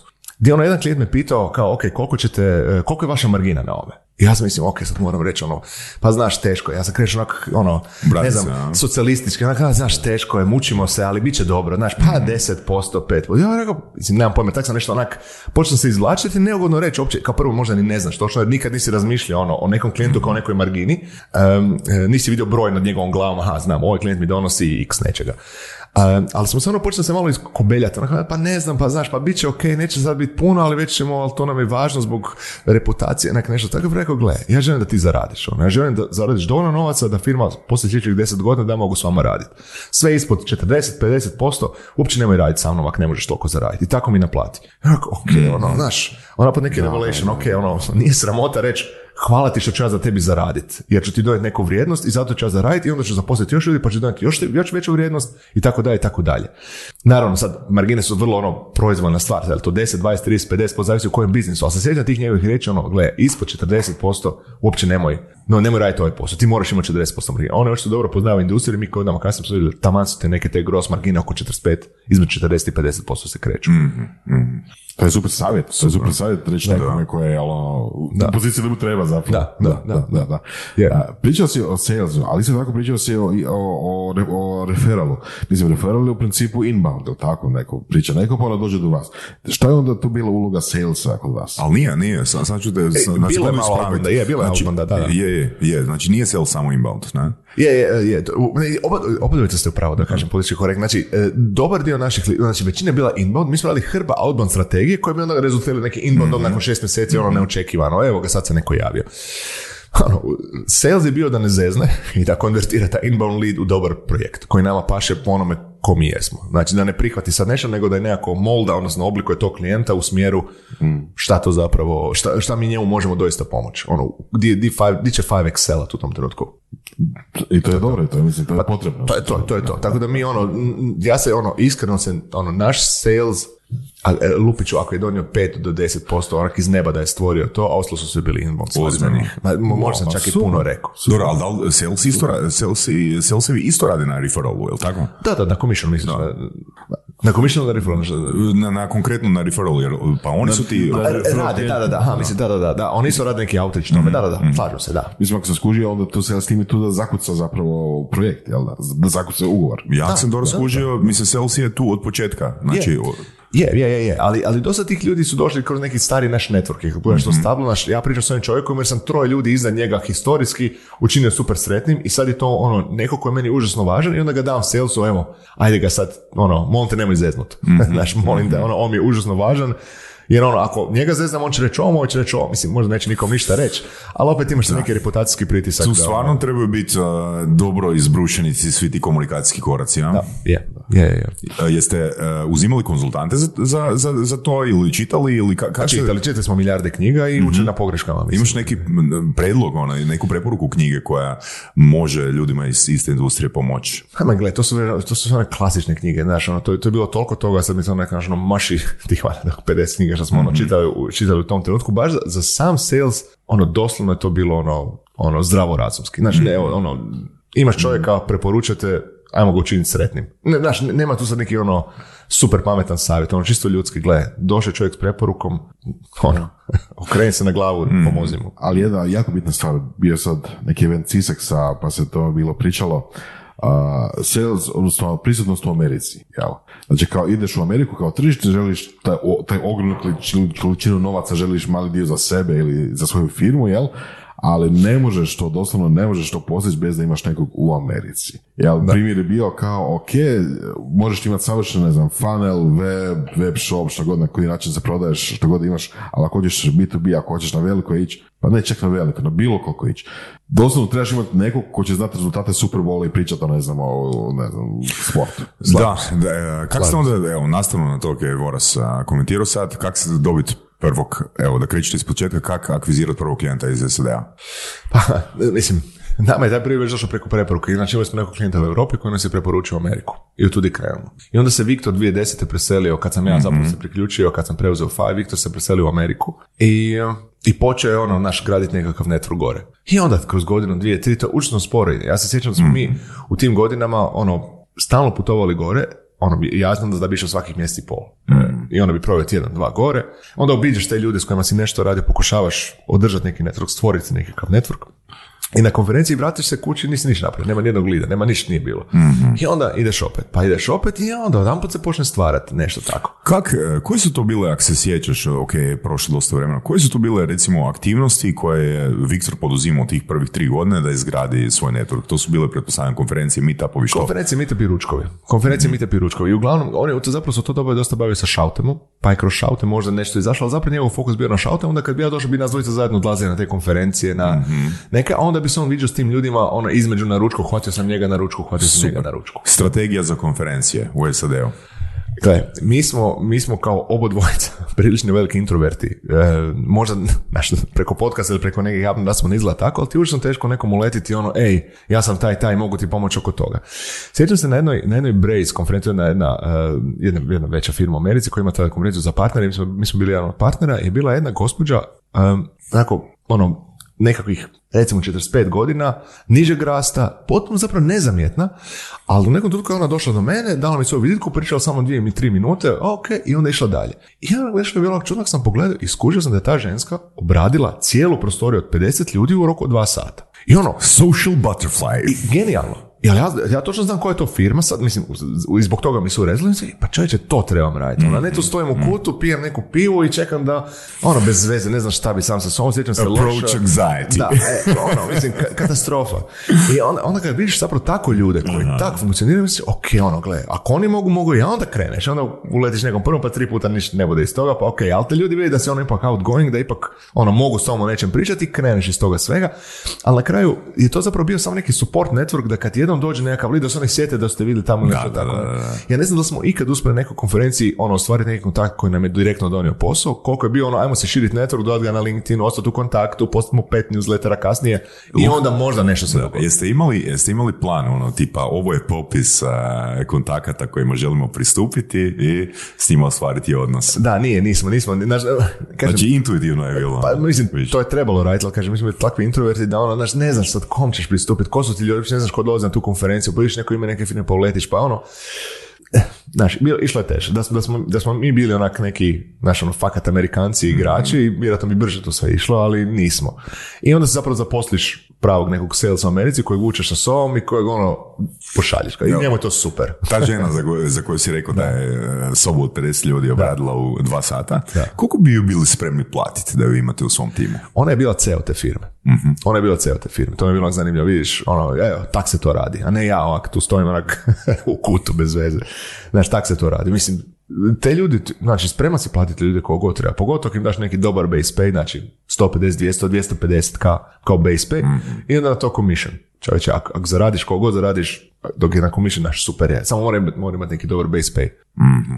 To da pričamo o dolarima i dolarima, godišnje, dolarima godišnje, da, da, da, dolarima da. Da, da, da. jel? A dobro, to, je dosta malo za New York, ne? Pa, pa gledaj, za, za, zavisi kako commission daš. Znaš, zavisi sa, sa, ono, sa pravim commission možda pa zaraditi dva, tri puta toliko. Još, gore. Sad, znaš, jako ovisi o tom nekom setupu.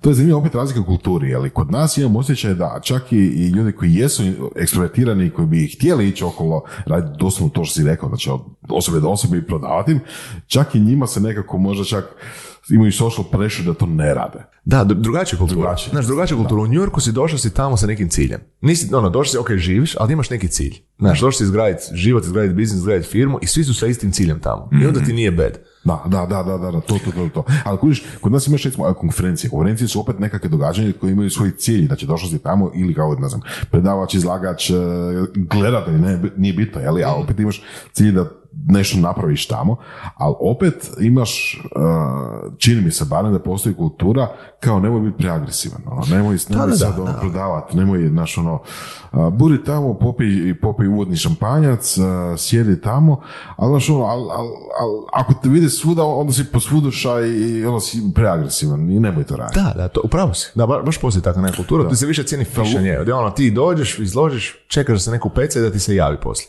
Da, da. Mislim, mislim, to kažem u negativnom kontekstu. Ja. Da, da, da, da, slažem se. Mislim, grup primjera da su, gdje su gdje ono, Slažem se. Ideje koje smo imali su, oko, oko promocije ili tako nešto, su ono shutdownuli, da ne, ne, to ti agresivno, to je Amerika, nemoj to tako, to je Evropa, u Europu ne možeš tako. A, vezano na ovu e, ženu CEO koju si spomenuo, e, koliko je bitno ili, ili nije bitno da takva osoba sa takvim sales i prezentacijskim vještinama i networking skillovima a, zapravo ima titulu, ono, CEO. Je li to bitno zbog tog uh, frame ono, kojem se obraća ili, ili može biti Pa recimo... nije, ne, da- da ona bila nužno. BBO sales, uopće nema problema. Samo što je bilo zanimljivo, meni je bilo zanimljivo, impresivno da ona bila CEO. Znaš, da je ono, ok, Mislim da to opet razliku u Americi, znaš, ono, tamo biti, čini mi se, imam osjećaj da, da ti dođe bilo koji ono, a dobro, ajde, ok, ne možemo poslati ono najnižeg salesa, Pa da, ali nema najvećeg, problema, ali- ali može, u principu, ne?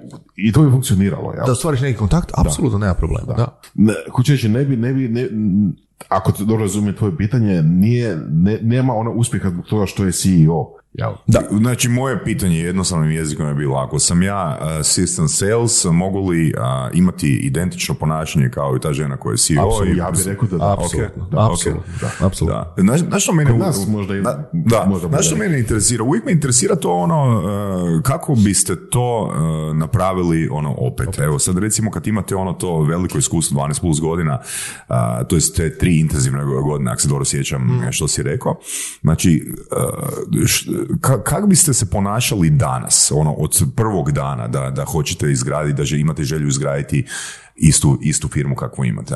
Pa, odmah bih otišao u Ameriku. Odmah. Odmah bismo otišli u Ameriku. Otvorili, registrirali bi firmu i... Pa Čak je lako za registraciju firme. Zapravo čak, to čak je bilo vrlo sekundarno u cijeloj priči. Ok, treba ti, ali, ali ti niko ne pita di ti je firma registrirana. Naravno, dođe, dođe u nekom trenutku, ali bitno da se ti gore. Znači, mi smo u tom, tim prvim fazama, smo, sam ja znao fejka da sam ja, evo, Znači, to su bile ono dvije klasične strategije. Da pošleš mail nekom i kažeš, e, baš sam idući tjedan u Washingtonu, da se možemo vidjeti na ručku, da mu ne stvoriš neki pressure da dolaziš samo zbog njega, nego ono, gle, kad sam već u Washingtonu, čuj, jesi za, za kavu i ručak. I on kaže, može, ali ajmo od 3 do 4. Ti kažeš, super. I ti odeš ono i bukiraš let iz Europe Da. u Washington da bi se tam pojavio. Da, tu pokazuješ zapravo svoje ono komitno, svoju ozbiljnost, jel tak? Pa, Zapravo ne želiš biti tu ono eager, znaš, da sad pokažeš da si ono, ćeš doleti da, iz Europe za njega, pa zato fejkaš. Ali mi je jedan klijent, ono, jedan od, od tog stabla koji nas doveo do Rosetta Stone je rekao, ja sam znao da ti meni uvijek lažeš, da uvijek dolaziš da se vidimo i meni je bilo super da. simpatično i baš mi je bio dokaz komitmenta i nisam ti to nikad htio reći, ali mi je bilo onak simpatično. Rekao, ok, dobro, skužio si me, ali Ok. E,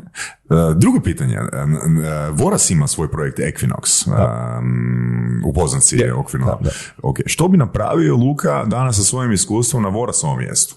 Otišao bi van odmah. Otišao bi van, otišao bi se ono, e, na, na što više takvih konferencija prepičat, prezentirat, skupljati feedback ljudi, ono, što više to dijeliti okolo i pokazivat, e, a da nije preko društvenih mreža ili preko maila ili preko čega. Nažalost, ono, taj svi- svijet danas funkcionira i dalje, mi smo kao svi inženjeri, Da, da. ono, navikli smo na poslat mail i sad će neko ti odgovoriti.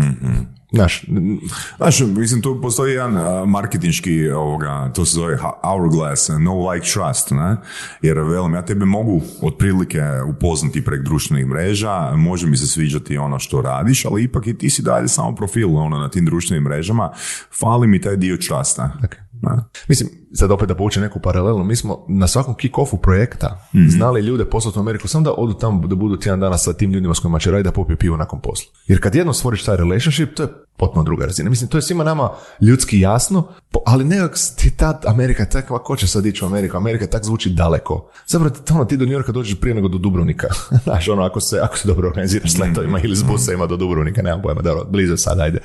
Ali, ali hoćeš, nije to sad tak daleko. Ti možeš drugi dan biti, ja, ja znam, ja, ja sam, doslovno sam jedan dan išao drugi dan u Sijetlu. Znači, a, shit, sad je 8 ujutro, moram drugi dan biti u Sijetlu, brzo odi kupiti kartu i brzo stignem i stigao sam sve. I, i, I kad to presviđaš u glavi, da, da može, da nije to sad tak strašno, osim tvog vremena investicija, da, da, da nije to, ok, i novčane, ali u tim prvim godinama smo ono stvarno spavali u svakakvim mjestima, hoteli su bili puno jeftiniji nego što su danas, aviokarte su bile valjda tu neki slič, sličan nekih iznad 1000 dolara po letu smo znali nalaziti i zapravo smo sav prihod trošili na putovanje. Ok. Imaš 30 tisuća dolara i ti si Voras. Što radiš? sa svojim Equinoxom.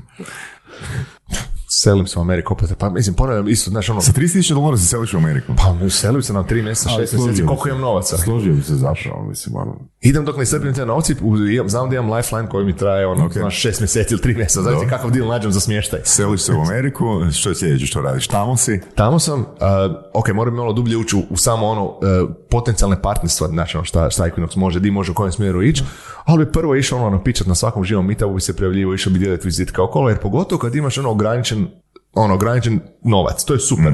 Jer onda znaš da, gledaj, imam sad tri mjeseca, ako to ne napravim, vraćam se i krećem nešto nove, ovo je gotova priča. Znači, mi sa Five nismo nikad imali taj pritisak jer firma je radila ok, firma je radila dobro, a ovo je bilo sve samo, ajmo još bolje. Tako da je taj izazov zapravo vrlo zanimljiv, ono, gledaj, ako to ne napravim, opet lupit ću šest mjeseci, možda čak i godinu dana se može, to može rastegnuti. Ajde, recimo šest mjeseci da imaš, ne može vjerojatno godina, ne može, ne može nikako godina, da. Ali šest mjeseci bi se trebalo možda to rastegnuti, ono je to vrlo ugodno. Što bi značilo ono, e, znači pičeš, obilaziš mitove, da li to znači pet puta tjedno ili... Pet puta tjedno. Znači, puta tjedno. Znači u New Yorku, ja se sjećam u to doba ti je bio svaki dan najveće nekim relevantni meetup. Mhm. Ponekad ih je bilo više. Ali znam da ono na meetup.com odeš i svaku večer nešto što je relevantno za tebe. A ti si mogu ići na dva, tri po danu ako si imao volje i vremena ili čega već. Ideš, Dva, upoznaš, tri po danu, znači pretpostavljam većina njih je nakon e, 17. većina njih je nakon 17, da. Se, I možeš ih stići ono dva, tri odraditi. Ma mislim, ja nisam nikad, ali, ih- ali ih jednostavno ih imaš u IT svijetu, imaš ih valjda deset na dan. Znači sad ti izabereš koje želiš. Po. Pa ne, mislim, vjerojatno, ali, ali, ali ono, to, to je ogromna količina i na svakom ima 20, 30, 50 ljudi. Neki ti traže predavače, neki ono, admission fee je 5, 10 dolara, nemam pojma, i, i krećeš pričat. Prijavljaš se na startup competition, prijavljaš se na bilo kakve competition gdje, gdje želiš zapravo širiti svoj network. Postoji ti akcelerator New Yorku, postoji Techstars, postoji hrpa tih nekih stvari gdje zapravo ti je jedini cilj da što više ljudi čuju za tvoj produkt. Da, bez, bez ono e, pretjeranog očekivanja. Da se ne zbediraš prvih par tjedana. A, prvih mjesec, dva nema nikad niš. A onda se počnu stvari otvarati. I, to, I to je nevjerojatno, ono, koliko, to ono kažeš imao sam sreće. Nisi imao sreće, nego si radio ono, ko konj. I onda si počeo imati sreće. Tako da, evo, to, to bi bio onako zanimljiv challenge, ali to zahtijeva osobno odricanje. Znaš, ljudi možda nisu u toj fazi. Sad, Da. znaš, neko ima doma obitelj, neko ima ženu, djecu, Da, neko ne, ne- već ima 40 godina, ne se sad živjeti kao student u New Yorku i životariti, jest ono, subway, ne, ne, nemam pojma, nešto, ići pješke da uštediš na podzemno. Ne, ne, znaš, jako ovisi o toj nekoj životnoj fazi u kojoj se nalaziš, taj pristup koji ćeš imati. A, da li bi napravio recimo na Vorsovom mjestu neki research ono prek LinkedIna ili ne znam, a, ono, si definirao koga želiš upoznati, jer fakat je na ograničenom budžetu. I gdje se ti ljudi ono nalaze, pokušati napraviti neki kontakt s njima, ono, a, tražiti ih možda za preporuku meetup, meetupova gdje se oni nalaze. Sve bi probao. Znači, apsolutno prvo bi napravio možda strategiju da uopće vidim šta želim s tim produktom. Ono, ok, koji je moj cilj? Šta za šest mjeseci želim? Želim li rezat novce, želim li to prodat nekom, želim li naći kupca, želim li naći klijenta. Uopće ne, znaš, moram definirati koji je zapravo cilj iz tih šest mjeseci. I prema tome ideš ciljat, ok, koje su to firme, koje su to partnerstva, koji su to meetupi, koje, koji je moj nastup, jel dolazimo sa koji kravati ili dolazimo ono u ono as geeky as, as can be da impresioniram ljude, znaš, zavisi na koju publiku udaram eh, sa svim tim. I prema tom nekom pripremi koju bi apsolutno odradio prije, ono, iskontaktirao sve žive i, i to je to, bi išao. Bome, jako veliki opseg posla, ne? Pa je. I veliki commitment. ne? Mislim, dobri savjeti, to je, to je, to je to savjet, to je to drugačije ne ide. Ali koji stopa je spalio, odmah bi otišao u Ameriku. Ne? Da, da, da.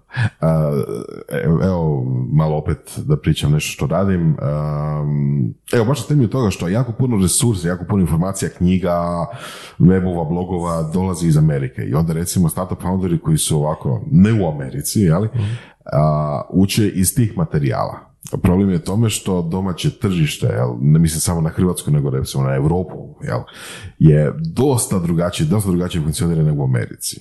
I to je potaklo, evo, uskoro će biti mala knjižica napisana o startupima. Uh, Dr. Voras strikes and writes again. a gle, Druga knjiga da- doktora Vorasa. to je način da sistematiziram nešto što sam ja naučio ono, jel, u nekoj fazi i onda možemo ići dalje, jel, tako nekakav način. A, jedan od fokusa te knjige je baš ta razlika. Zašto strategije koje su u Americi a, prihvatljive, normalne, ovdje mogu failati. Ili recimo zašto sve, od, traženja klijenata do traženja novaca, sve, jel tako? Mislim da će biti jako korisno. Zašto to pričam? Rekao si, ispali iz topa ili u Ameriku. A ideš za, za trbuhom za kruhom zapravo, ideš za novce, ideš tamo gdje možeš prodati ono što želiš prodati ili napraviti ono što želiš napraviti. Ovdje, a, prvo u Hrvatskoj, onda na Balkanu i Europi, recimo, ne funkcionira. Jednostavno, a, investicije, investicijski fondovi, investitori nisu baš kako treba, mislim nisu kako treba usporediti s Amerikom, jeli. A Britanija je Sko Amerika skoro, London pogotovo, to je, to je drugi svijet, ovo uopće ne pričamo o tome, nego pričamo ovo, znaš, ono, nego se možda nada, a skupit će pare, ne znam, u, u Njemačkoj. Neće, neće. Njemci su jako averzni, ima jako veliku verziju prema riziku u obliku novih stvari, novih tehnologija i tako dalje, recimo. I, ima gomilu uh, new money, jeli, investitora po Balkanu, raznih razloga, uh, neki su bolji, neki su lošiji, neki su krip- kripto, jel, cryptocurrency related, a to opet nisu dobri investitori, na primjer. I tako. Dobro, ok, koji je onda tvoj savjet? Pa iću u Ameriku, nemam, Ok, nemam drugi dobro, savjet, nemam drugi savjet. Htio sam samo reći, to što je Luka rekao, sve zapravo sam nekako došao do zaključka, fakat teško je i kako drugačije. Pa i još jedna stvar prilike. Znači, jednostavno prilike i tržišta. Nije, nije, nije Hrvatska ono glupo tržište, Amerika pametna, nego u Americi ima hrpa novca, u Hrvatskoj nema hrpe novca. Da. U Americi će neko investirati milijun dolara u digitalni produkt jer zna da će sutra njemu zaraditi dva. Da. U Hrvatskoj neće niko investirati preko 20.000 eura jer neće nikad zaraditi 25 Da. na tome. Ok, karikiram, hoće, ali, Da, sto. ali- Ali, ali, postoji neka razlika u skali Velika je sigurno. razlika, velika je razlika. I jednostavno takvi produkti poput tvog, mislim i poput većine, mislim i poput našeg produkta, mislim imamo i neke produkte, ono, super je to za, za napraviti, za istestirati, ali ako želiš napraviti stvarno pravi rast i doći do klijenta koji će to cijeniti, moći platiti, htjeti platiti, htjeti partnerirati, htjeti iskoristiti tvoju tehnologiju, ugraditi neki svoj produkt koji će imati 10 puta veći uspjeh, to se ne događa ono u, ni na Balkanu i, to nema veze s investitorima. Naši investitori tu su da ti daju ono vjetar u leđa, da te podrže u tom prvom koraku da, da i napraviš sljedeći iskorak. Tako da ne bi krivo, ima tu stvarno odličnih ono, fondova koji, koji su počeli ispisivati tikete koji su ono impresivni. Ti kad si Voraz dobio prvu investiciju pred par godina, što bi sad s njom napravio? Jel bi išao sa, sa, tom, sa tim ishodom da ideš u SAD da taj iznos radije potrošiš na otvaranje prilika ili, ili bi e, investirao ono u razvoj? Pa sada bi prije išao na otvaranje prilika, što si rekao, razvoj. Problem je to bio što ja nisam bio dovoljno iskusan, a i komunikacija... Iskusan za što? Da odlučim to, da, da, da razumijem šta radim zapravo. Jel? Jer komunikacija isto tako sa strane, na primjer, investitora je bila, ok, napravite ono, proizvod i prodajte ga čim prije ovdje, ali prvi korak je ono, prodaj nešto, jel? Napravi nešto pa onda prodaj, jel? Ja sam mislio doslovno taj način, ono, napravi nešto i onda ga prodaj. Dok je a, zapravo priča, ako ideš u Ameriku, može biti totalno drugačija. Znači, odi u Ameriku, skupi partnerstva na temelju, ono, barem ideje ili nacrta što želiš, onda napravi proizvod i onda će tim istim ljudima ga prodaj. Točno to ovdje u Ameriku prodaje pa onda napravi. Da, da, da. Da, da, da, ali, fakat se ispodinu to, da. I, a, ali, ali opet, kažem to, ovdje se krivo ljudi uče, ovdje se krivo ljudi, mislim krivo. Jel? Ako, ako premiziraš za nekakav globalni proizvod, onda je krivo. E, I ti svi, a, mislim svi, većina koji sam ja vidio, tih akceleratora, startup škola i tako dalje, imaju previše taj konzervativni pristup. Na što misliš točno kad kažeš kon- konzervativni Pa to, a, ne uči da trebaš prvo ulagati u sales. Da. A to je zapravo o čem pričamo, jel? Odi u Ameriku, prodaj, pa onda, i onda next step, jel? Da. Ja se sjećam te priče jednom, koja je jako utjecala na mene i to sam više puta rekao Hrvoju Bujasu. Znači davnih dana. Znači to se sjećam te njegove priče na nekom eventu došao i pričao i rekao je kad je radio Go Home tražilicu, prvo je napravio A4 papir koji je ono raspisao sve i onda tu išao prvo 20 agencija za nekretnine i kad je dobio 20 agencija da su rekli da, to je to, e onda te krenuo raditi taj produkt. Nije mu trebalo pol godine, godina, pojma šta. Ali to, je- to je bilo, kažem, to ja sam čuo 2010. godine, ali tak neke, ono koje je stvarno bilo u mojim formativnim godinama, rekao, pa da, tak se to radi. I onda je bilo ono nešto što je kasnije bilo ono, ona knjiga Four Steps to Epiphany i onaj Lean Startup, to je zapravo ono što su oni tad radili sa Go Home i to mi je bilo super impresivno, pa da, tak se to radi. Da. Ali ne samo to, ok, jedno je to imati feedback, da, to je super, to hoćemo, a drugo je imati taj kontakt da dođeš do tog čovjeka i onda, Da, ok, da. Samo e, spomenuo je da se radi o Bujasu, a Bujas razvaljuje vrata kad ima cilj. Ako ćeš taj, taj network koji skupiš na tom putu, čini mi se čak važniji. Znači, ono, možda ti neće tih 20 ljudi kupit, uh, njih će možda 15 će kupiti, ili ako si sretan, ali onda će ti oni, oni preporučiti još dalje, da mi ćeš šoferat tri na kraju. Da, znaš, ali super da se spomenuo Bujas, jer on, on je fakat taj e, lik, ja bih rekao američkog ono, salesmana koji e, rekao je u jednoj epizodi koju smo snimali, gle, ti meni možeš reći ne, ali me moraš prvo poslušati. Se slušat, znači ono, Je, je. sve je ok, ali ja ti neću dopustiti ono, mogućnost da ti meni kažeš ne prije nego sam ti ja napravio prezentaciju. Ne, ne, ne, to je, on, on je jako utjecao, evo, s tim nekim svojim stvarima i kroz druženje s njim u to doba da ono stvarno je impresivna tehnika koja ono smo mi mogli samo sanjati. Da. Je. Je. Ali treba na tome raditi. Treba raditi na širenju takvog mindseta. Mislim, znam, neću sad spomenuti koga, ima jedna osoba koju svi ovdje znamo, koja, koji sam par puta pričao isto tako da li, da li bi napravio neki proizvod on ili išao u nekakav startup, osnivanje startupa i tako nešto i, i njegova reakcija je bila ista kao i moja. Pa prvo trebam imati ideju, pa ću je napraviti, pa ću onda tražiti investiciju, pa la la la la. Znači nije, nije, nije, nije podrazumijevano da su svi to skužili.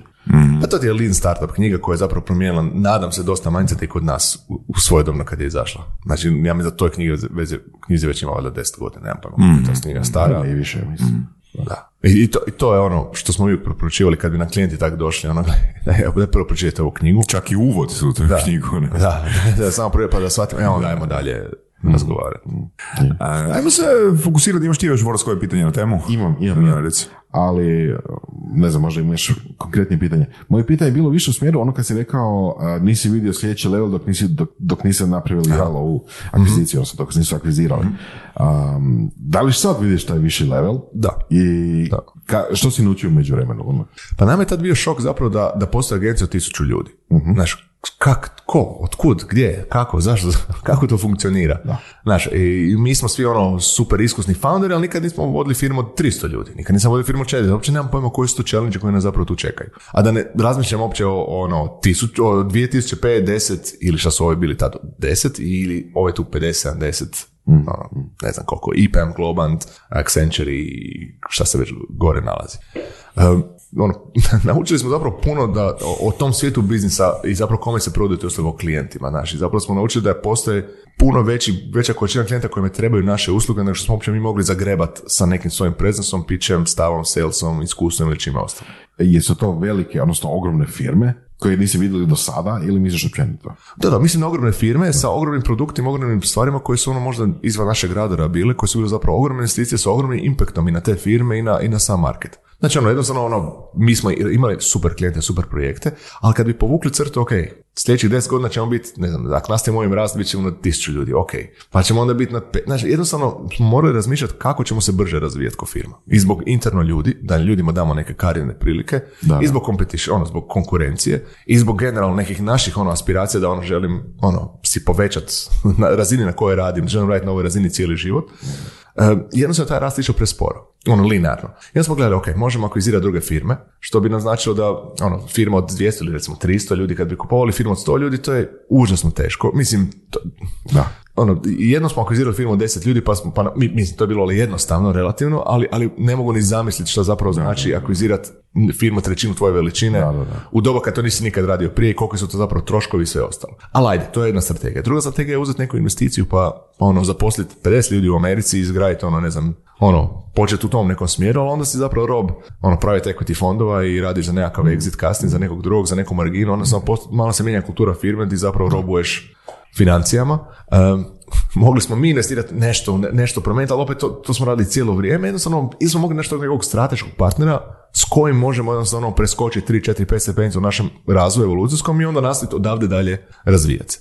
I kad smo počeli razgovarati tako, zapravo mi nismo htjeli, nismo ušli u taj proces sa namjerom da mi ono prodamo firmu. Nego smo išli vidjeti uopće šta se nudi na tržištu, koje bi bile najbolje prilike za nas i, i za firmu, i za ljude, i za klijente, i za, ono, za sve.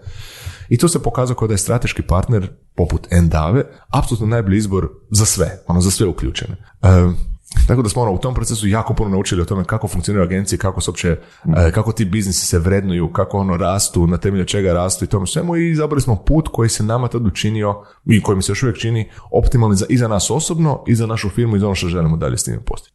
Da li ima razlika, mislim sigurno ima, ali koje su razlike između klijenata koji ste mogli sa 200 ljudi, sa firmom od 200 ljudi i sa firmom od 10.000 ljudi? Pa, znači ima nekoliko, nekoliko stvari. Znači, naravno, postoji jasna, jasna razlika. Um, Da li trebate ono, više nosi kravate? Ne, ne, znači mi smo prodavali, mi smo prodavali horizontalne usluge. Znači mi smo prodavali super product discovery, design, development, growth, ono, mi ti imamo ono rješenje za neke tvoje probleme.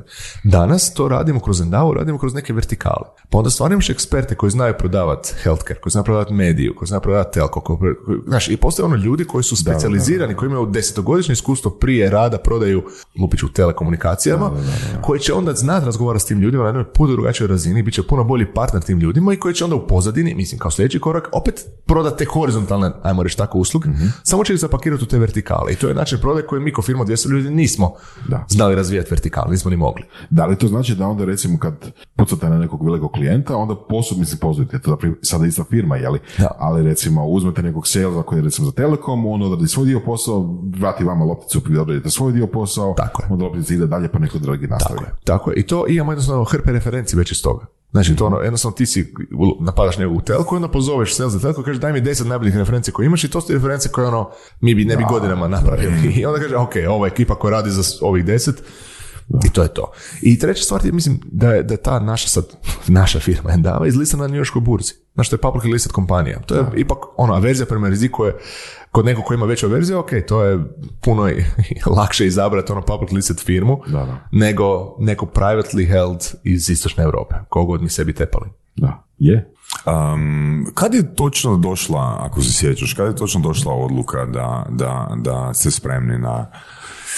A došlo je negdje, recimo mjesec dana prije potpisa tog nekog Čekaj, čekaj, odluka, samo malo. Vi ste pičali Endavi, a, a ne sjećam se konkretno iz intervjua. Vi ste pičali... Ne, mi smo imali advisora, znači mi smo imali advisora koji smo ušli u taj proces, um, u grubo recimo, um, um, u šestom mjesecu 2021. dok se sad znači, ne 2020, 2020, sorry, 2020, u šestom mjesecu 2020. smo rekli, ok, mislim da bi mogli ići vidjeti šta se događa na marketu, imamo ok brojke, bit ćemo ono, imat ćemo mjesto za stolom, ajmo vidjeti koje nam se opcije uopće nude na tržištu i koji je zapravo smjer za nas. E, počeli smo s ono preko ljeta smo to pripremali, nakon Labor Day, znači to je nam 5.9 ili 6.9 je, naš um, um, konzultant, odnosno advisor napravio outreach i to smo često spominjali, znači on outreach je na 30 firmi, a 10 se nije javilo, 10 je reklo ne, 10 je reklo ajmo pričat. I onda smo počeli pričat sa, sa, sa različitim firmama i tu smo kroz taj proces zapravo sebi filtrirali Oprosti, jel su to bili i uživo sastanci ili... ili... uživo, uživo kolovi, mislim u kolovi. Znači, n- n- teško je ono u pisanom obliku samo tak nešto ono da, piše. da, da, da. Oni, oni su pripremili onaj naš Ok. one pager o, o nama koji su poslali na tih na ko- s kojim je radi outreach, ali nek, sa tih deset su bili ono uživo, mislim kolovi, neki su došli uživo, smo se vidjeli zapravo i to su bili stvarno različiti profili firmi i investitora, od kažemo od private equity do strateških e, Čisto ono da zadržiš nit ovoga, samo, samo jedno ovoga potpitanje. Koje je ti pitanja koje oni postavljaju na tim e, kolovima? Pa, e, vrlo su slična ta pitanja, znači, ali mi smo htjeli voditi konverzaciju prema one tri stvari koje sam spomenuo, koje su naš DNA, a opet neki su postavili puno pitanja o, o broju ljudi, ono, koji su išli puno smjeru tom akvihara. I te smo eliminirali, ok, to, nije, to nam nije zanimljivo. Neki su postavili puno o financijama, o budućem rastu, o marginama, o kako možemo izoptimizirati da nam gross margina ne bude 43 nego 44, lupam sad. Pa ok, to, to nije ekipa s kojom ja želim raditi. Znači, to isto nije nešto što mene drajva i ne radim zbog toga ovaj posao. A bilo one koji su pričali ono kako možemo zajedno osvojiti Coca-Cola, Time, našim, ko- koje god neke klijente i kako zajedno kroz neku sinergiju možemo neke dobre stvari napraviti. Bilo je par takvih i to je bilo što nam je bilo zapravo Znači, pro- prodaja višeg cilja, Pa to, pa- svrhe. Pa da, pa i nama je to osobno trebalo. Znaš, ne želiš se sad ono, mislim, ako, ako ideš u tom smjeru, mislim, nama je prva motivacija bila nekakav, kako možemo osigurati kontinuirani rast firme, istovremeno sa sebe skinuti ono što sam mi zapravo nekom trenutku pitao, šta ako firma sutra propadne, ostane bez prihoda i tog straha. Ono, ne, Ali i drugi kriterij koji si isto spomenuo, znači kako zadržati ljude. Tako je, a, a to je ono, znači zašto bi ljudi bili motivirani ostati kod nas ako ne rade na vrhunskim projektima. ne? Točno. Točno, mi smo to ono, ono, pičali našim ljudima od početka. Znači, gle, ovdje stvarno želimo raditi to projekte i ono, želimo biti po tome prepoznati. I nadam se da naši ljudi to danas stvarno vide rezultat toga i, i gdje smo danas.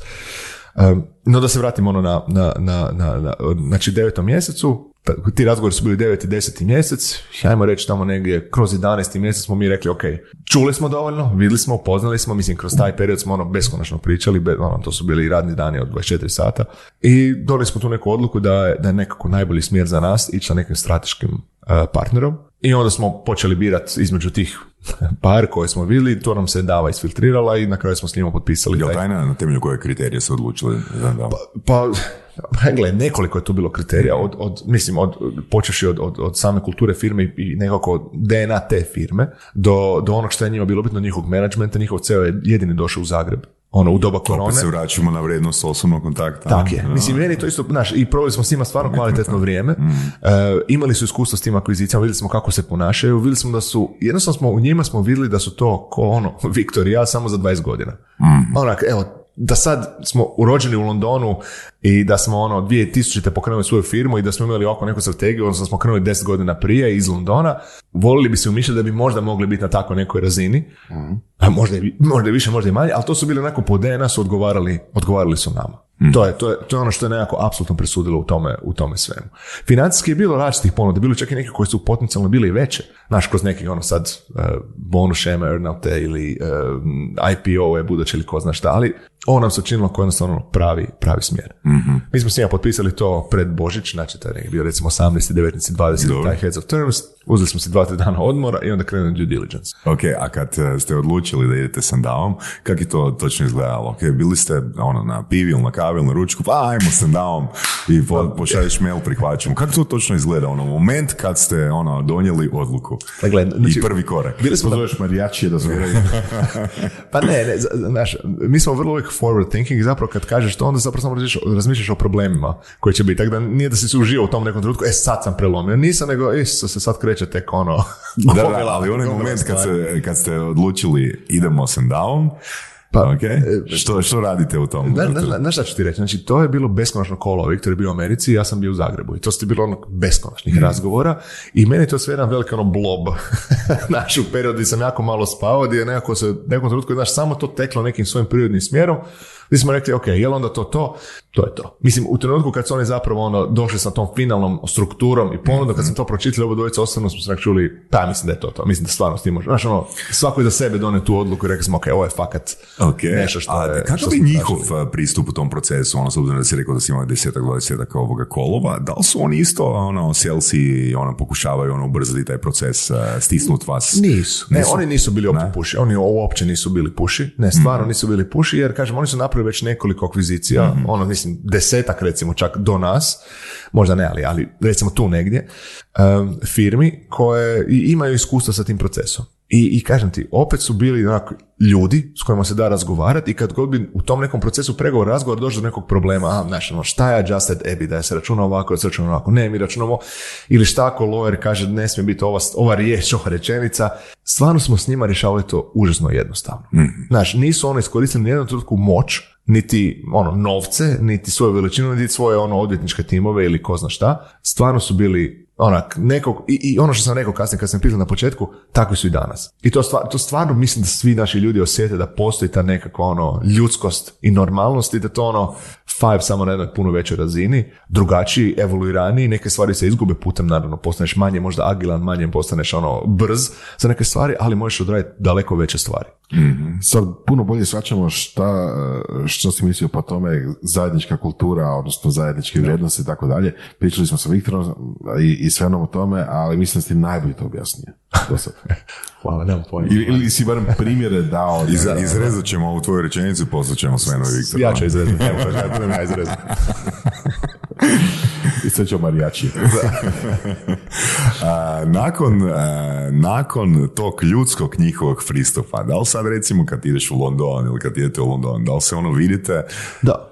Da? Znači, doslovno se isto ponašaju kao i prije. Isto se ponašaju, znaš, meni, t- t- gle, ono što je u tako velikoj firmi je jako važno da je leadership alignan. Znači, taj neki, recimo, sto ljudi gore na vrhu, ajmo reći tako, imaju istu kulturu kao mi, dišu kao mi, kuže nas, nas, ono, to je to. Naravno, kad se stvar spusti neki middle management, jer to ipak trebaš voditi firmu od 10, 11, koliko tisuća ljudi, oni se drže svojih pravila, ima puno manje neke slobode. I onda uvijek kad zapnemo sa tim nekim, ono, naš, nekim procesom, nečim, uvijek se vratimo na taj leadership koji ono, jednostavno on napravi stvari koja je ispravna u tom trenutku. Gle, ono, mi možemo se držati procesa, ali the right thing to do bi bila ovo. I to se napravi. I to je ono što, što nama ono, stvarno super znači. Znaš, to su ljudi koji, koji ono, mislim, da sad ne dajem neke ono patetične primjere, ali, ali ljudi koji te stvarno poštuju. I, i, i ne znači to puno, ali znaš, ti ipak dolaziš tamo sa nekakvim egom. Znaš, nisi ti sad došao se prodat nekom velikom i osjećaš se kao mali. Mislim, ne, stvorio si ono uspješnu firmu koja uspješno radi, jako si siguran ono šta ti nosiš, šta možeš napraviti i jako si siguran u to, ono, u neko u svoje iskustvo da ono, gle, owneš ovaj biznis, ono, znaš kako se radi biznis ja bi ovu firmu, mislim ja i Viktor i sve bi mogli ovu firmu napraviti opet, jer znamo kako se to radi i možda bi napravili pet puta bolje jer bi imali više iskustva iskustva, bar do ovog koraka. I dolaziš opet tamo s nekim ono stavom. I onda te, znaš, i onda kad, kad te ljudi do, dočekaju s jednakim poštovanjem kao, koje ti daješ njima, naravno, ne dočekujete kao nekog, čuj, ti si sad prodao firmu, izvoli tam radit na- u svom Excelu, pa nam se javi kad si gotov. Kad dobiš taj neki respekt nazad koje opet odgovara ono kako ti sebe doživljavaš u toj firmi, to ti znači. Znaš, nemamo mi sad veliki ego, ali, ali opet, kako sam priče čuo, kako je sve ono akvizicije i integracije zapravo Da. e, firme postoji, kako to prođe, znaš, mi se smatramo evo, stvarno sretnim oko toga. A, mislim da Voras i sigurno, pretpostavljam imaš još par pitanja na temu valuacije, jel tak? Mislim da bi to bilo isto korisno. A to smo prošli, mislim, sa Viktorom. Je, je, ali s obzirom da smo postavili isto neka e, slična pitanja da je Luka tu nadopunio, ono, mislim ne bi bilo loše ono postaviti mu par pitanja na tu temu. Da, mislim da je bila situacija uh, da drugačije se valuacije radi za, za servisnu, odnosno uslužnu firmu, drugačije za proizvodnu firmu. Apsolutno, tako? da. I onda je bilo par pitanja i primjera oko toga kako ste vi došli do vaše valuacije. Pa evo, možeš dati svoju, viđenje. viđenje stvari. Pa ono, gledaj, znači, svaka, znači, mi ćemo, znači, u tom procesu zapravo ti otvoriš svoje knjige ponuđačima i ti pokažeš stvarno svoje zadnje tri godine ili četiri godine rezultate, svoju ebidu, svoju ono revenue, rast, trendove, oni stvarno vide hrpe, hrpe stvari o stvarno o kako firma funkcionira se vidi iz toga, od ono kako se kretla gross margina kroz određene mjesece, koji su ono churn ljudi, attrition ljudi, kažem, šta, šta, kak si adjustao ebidu, šta, i, i tako se jednostavno stvarno procijeniš. I onda ti zapravo oni daju neku ponudu. Koja je ono, to je njihovo kako su oni došli. Znači, mi smo, mi smo sebi u tom procesu postavili nekakav cilj. Gdje mi, mi mislimo da prema ovim rezultatima i prema svima koje smo mi pričali, to vrijedi x. I onda dođe druga firma koja kaže, meni to vrijedi y. I svi kažeš, ok, dobro, mislim, znaš, oni su lupili valuaciju, znaš, 6, 7, 8, neki Puno su lupili je 5, opet neki su subjektivno, 10. jel? Puno toga subjektivno, koliko ti taj sinergijski efekt, koliko nekom to stvarno vrijedi. Nekom to vrijedi 5x, nekom to vrijedi 10x, nekom to vrijedi 15x. Znaš, i, i, zavisi ko može s time šta iskoristiti, šta misli da s time može napraviti. Tako da, ta, ta, Znači, potencijal, odnosno percepcija potencijala je upakirana u, valua, u valuaciju. Tako, apsolutno. I ti zapravo često, pro, mislim, uvijek prodaješ neki budući potencijal. Šta oni s tom mogu napraviti? Znači, oni bez tebe će napraviti ovo, ali ako ti dođeš s njima i ti im pomogneš, napravit ćemo svi skupa puno, puno više. I to je zapravo što oni plaćaju. I oni jednako plaćaju i tebe i tvoj neki drive da ćeš, da ćeš im pomoći da se to zapravo dogodi. Da se dogodi kasnije. Na kraju to izgleda, znaš, to stvarno izgleda ono ko pazar. E, ja mislim da to vrijedi 20, ja mislim da to vrijedi 22, ali ajde dajte im 23 pa ćemo se dogovoriti da oni odrade još ovo. Mislim, na kraju se to svede na to. Ali na kraju se to opet pre- pretvori neku ono, valuaciju, odnosno neku multiplu i kaže, ok, ta multipla drži vodu. Znači nismo fulali puno, ali na kraju razgovaraš osobno s ljudima. Znači oni su nas pitali koji su vaši ciljevi, koliko bi htjeli ono cash stock, koliko ljudima, koliko ovo, koliko ono, razgovaraš o tim stvarima i onda ti oni dođu s nekom pomogom. Znači, Zapravo, zapravo ono nije neka velika, ne igra neku veliku ulogu da li 5 miliona svimo tamo, ne? pa, konačnici.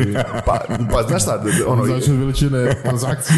Da, znači veličina, ali, Na- ali, ali, da, znaš, jer, jer gledaj, oni su public listed firma koja se ono, koja trguje po određenoj ono, cijeni i kad dodaju naših 20 milijuna dolara revenue, njihova cijena će povećati se za x.